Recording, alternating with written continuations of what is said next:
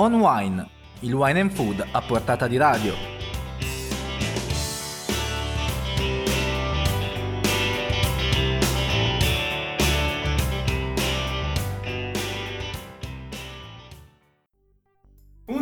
Tutti gli ascoltatori, torna come ogni venerdì On Wine, rubrica di notizie e curiosità sul mondo del vino e del cibo, in onda su Wine News TV. Oggi 5 luglio cominceremo parlando di fine wine, i vini pregiati, quell'Italia che corre di più di tutti sull'Ibex nella prima metà del 2019. Poi spazio all'ultima acquisizione di Antinori che investe in Toscana, la regione dove mise le radici nel 300 e sempre rimanendo nella regione del Granducato parleremo della grande cena sul Viale dei Cipressi che andrà in scena il 31 agosto per celebrare i 25 anni dalla nascita della Doc Bulgari. Passeremo poi all'evento tra i più sentiti dell'anno, quello di Collisioni che mette insieme musica, vino e cultura a Barolo nelle Langhe. E in chiusura qualche consiglio sul cosa mangiare e cosa bere nell'estate più calda del secolo e la nostra immancabile agenda degli eventi selezionati per voi da Wine News. E allora non resta che alzare il volume, rilassarsi e si comincia!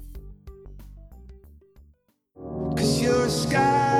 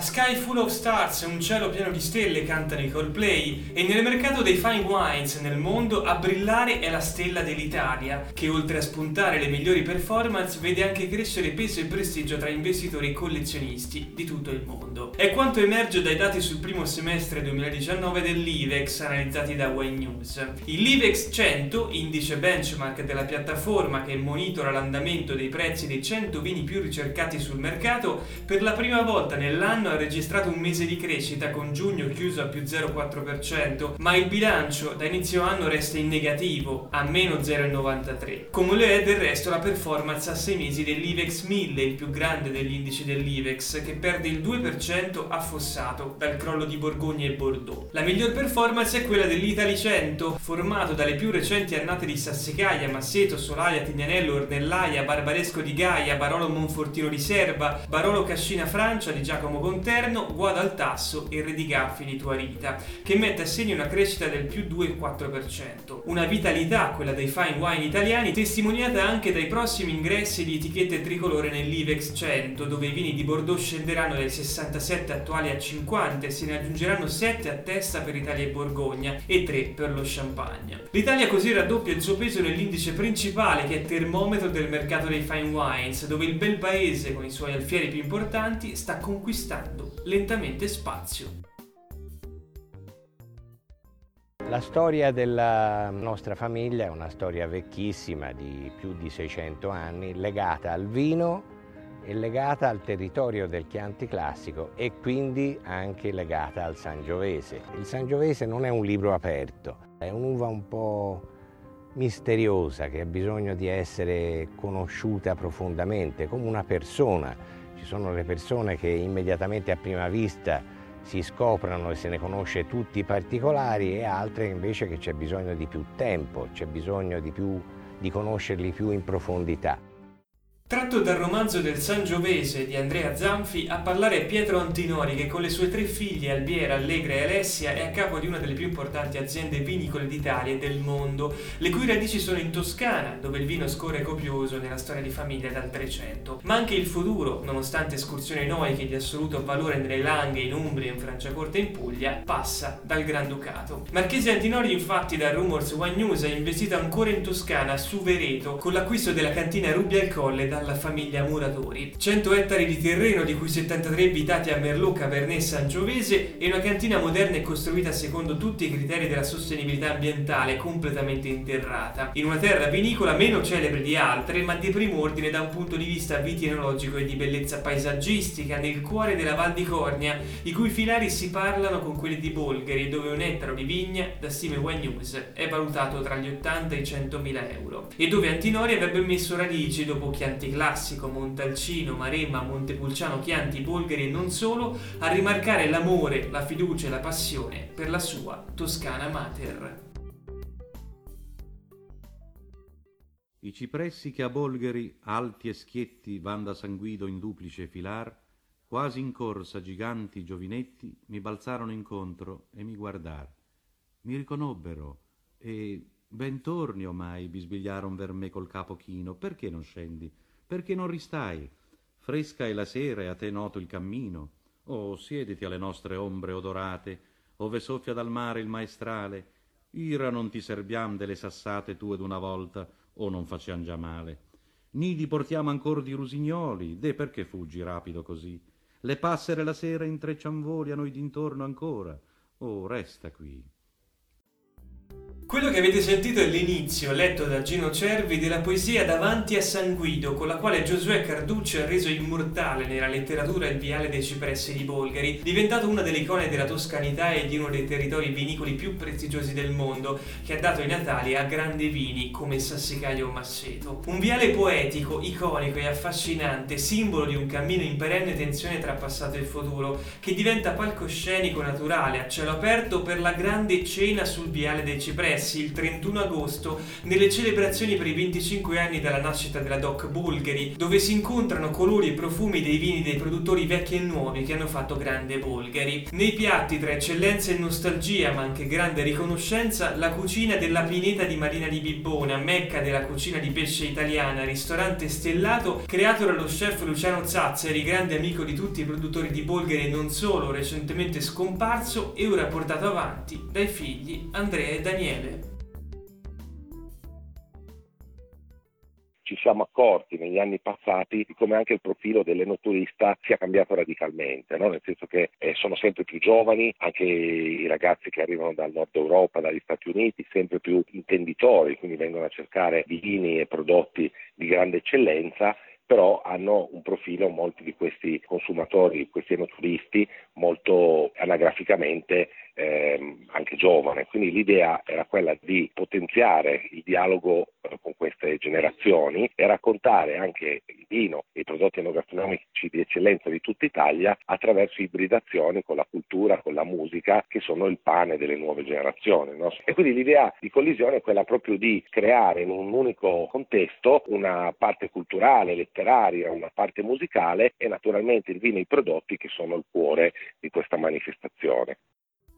L'obiettivo e il significato di collisioni raccontate a Web News dall'ideatore e direttore artistico Filippo Taricco. Nel weekend per l'undicesimo anno torna a Barolo nelle Langhe il festival Agri Rock che appassiona gli amanti della musica, della lettura, della cultura e del vino, che porta sul palco i grandi nomi della musica e nei calici il meglio della produzione noica, in una vera e propria collisione anche tra territori del vino, in quella che è l'anima del progetto Wine and Food di Collisioni, guidato dal senior editor di Vinus e ideatore di Indigena, Ian Daga. Agatha. L'idea, spiega Tariq, è quella di creare in un unico contesto una parte culturale, letteraria e musicale e una dedicata al vino e alla gastronomia. Nascono così delle relazioni tra mondi diversi da cui scaturiscono momenti come quello che ci ha regalato Eddie Vedder, che a Barola ha fatto assaggiare il vino che aveva sul palco ai ragazzi delle prime file. Sono forme di promozione e comunicazione del vino che non dobbiamo prendere alla leggera. Il programma, come al solito ricchissimo, sarà approfondito tra poco nella nostra agenda. Noi abbiamo tanto caldo, tanta acqua, tanta calura, tanta sudorazione. Quindi se perdiamo liquidi abbiamo bisogno di reidratarci. Ma reidratarsi non significa solo bere, significa nutrirsi con alimenti che siano portatori di acqua, ricchi di acqua. Quindi immagino la frutta, immagino la verdura prima di ogni altra cosa e poi ci sono i cereali, i legumi che hanno abbastanza acqua. È fondamentale però saper gestire una regola, che quando noi abbiamo della grande calura non dobbiamo fare solo un pasto o due sovraccaricando il nostro apparato digerente, perché si ha ancora di più una sofferenza nel campo della condizione digestiva. Allora bisogna fare 5-6 piccoli pasti dove il liquido sia soprattutto per dissetarsi l'acqua e il liquido che sia un alimento alimento che, di origine liquida che sia pagante e anche salutista come il vino sia inserito soprattutto nei pasti principali perché il problema della, dell'introduzione dell'alcol è sempre positivo quando noi abbiamo un'introduzione di cibo solido e quindi anche, anche di vino. Se bevessimo solo vino per dissetarsi sbaglieremmo perché c'è un mio motto che oramai vive da 40 anni e in cui io dissi 40 anni fa si beve l'acqua, si gusta il vino perché il vino è un alimento liquido. Quindi la logica è sempre quella cerchiamo di fare un'alimentazione ricca di piccoli pasti in cui nei pasti principali ci sia anche il vino. Reidratarci non solo bevendo ma anche con alimenti ricchi di acqua come frutta, verdura, cereali e legumi, tanti piccoli pasti e il vino da bere durante quelli principali perché l'alcol ha sempre bisogno di essere accompagnato dal cibo.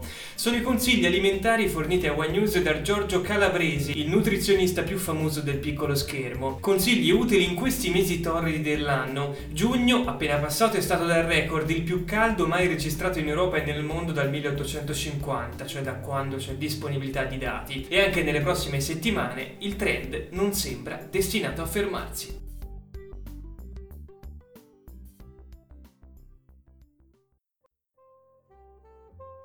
E siamo arrivati alla parte finale della trasmissione che come sempre dedichiamo all'agenda di Wine News. In questa puntata ci soffermeremo su due eventi ormai diventati punti fermi nel panorama enogastronomico italiano, il Jazz and Wine in Montalcino e il Collisioni Festival di Barolo, di cui Wine News è media partner.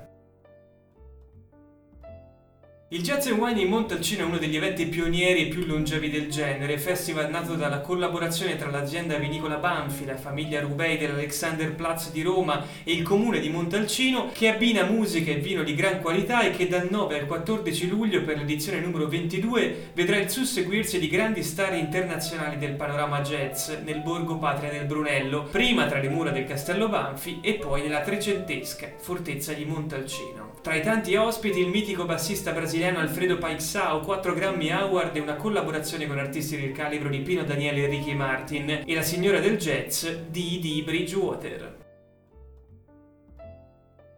Nel weekend Barolo, capitale simbolica delle Langhe, torna a essere il centro di incontro ideale tra le eccellenze della cultura italiana internazionale e le gemme del wine and food d'Italia, con collisioni, formula diventata esempio per tutti, amanti della musica, wine lover, lettori accaniti. Se il giorno fino all'8 luglio sarà per gli appassionati che avranno la possibilità di viaggiare idealmente lungo tutto lo stivale, la sera sarà tutta della musica. Stasera comincia l'ex Oasis Liam Gallagher ad animare la Piazza Rossa, quella dedicata ai grandi concerti, mentre domani domani tornano due grandi nomi del cantautorato italiano, Max Gazzè e Daniele Silvestri. Il 6 luglio l'attesa è tutta per Salmo e il 7 luglio è con i 30 Seconds to Mars, con il festival che vivrà come sempre una coda nelle settimane successive, con i concerti di Macklemore, Calcutta e Tom York. E se il clou dell'evento resta il weekend del 6-7 luglio, con protagonisti di cultura, letteratura, musica, giornalismo e piccolo schermo che si alternano sui vari palchi, da tenere d'occhio per gli amanti dell'enogastronomia resta il palco Wine and Food che ospiterà nomi altrettanto illustri e degustazioni da segnare in agenda.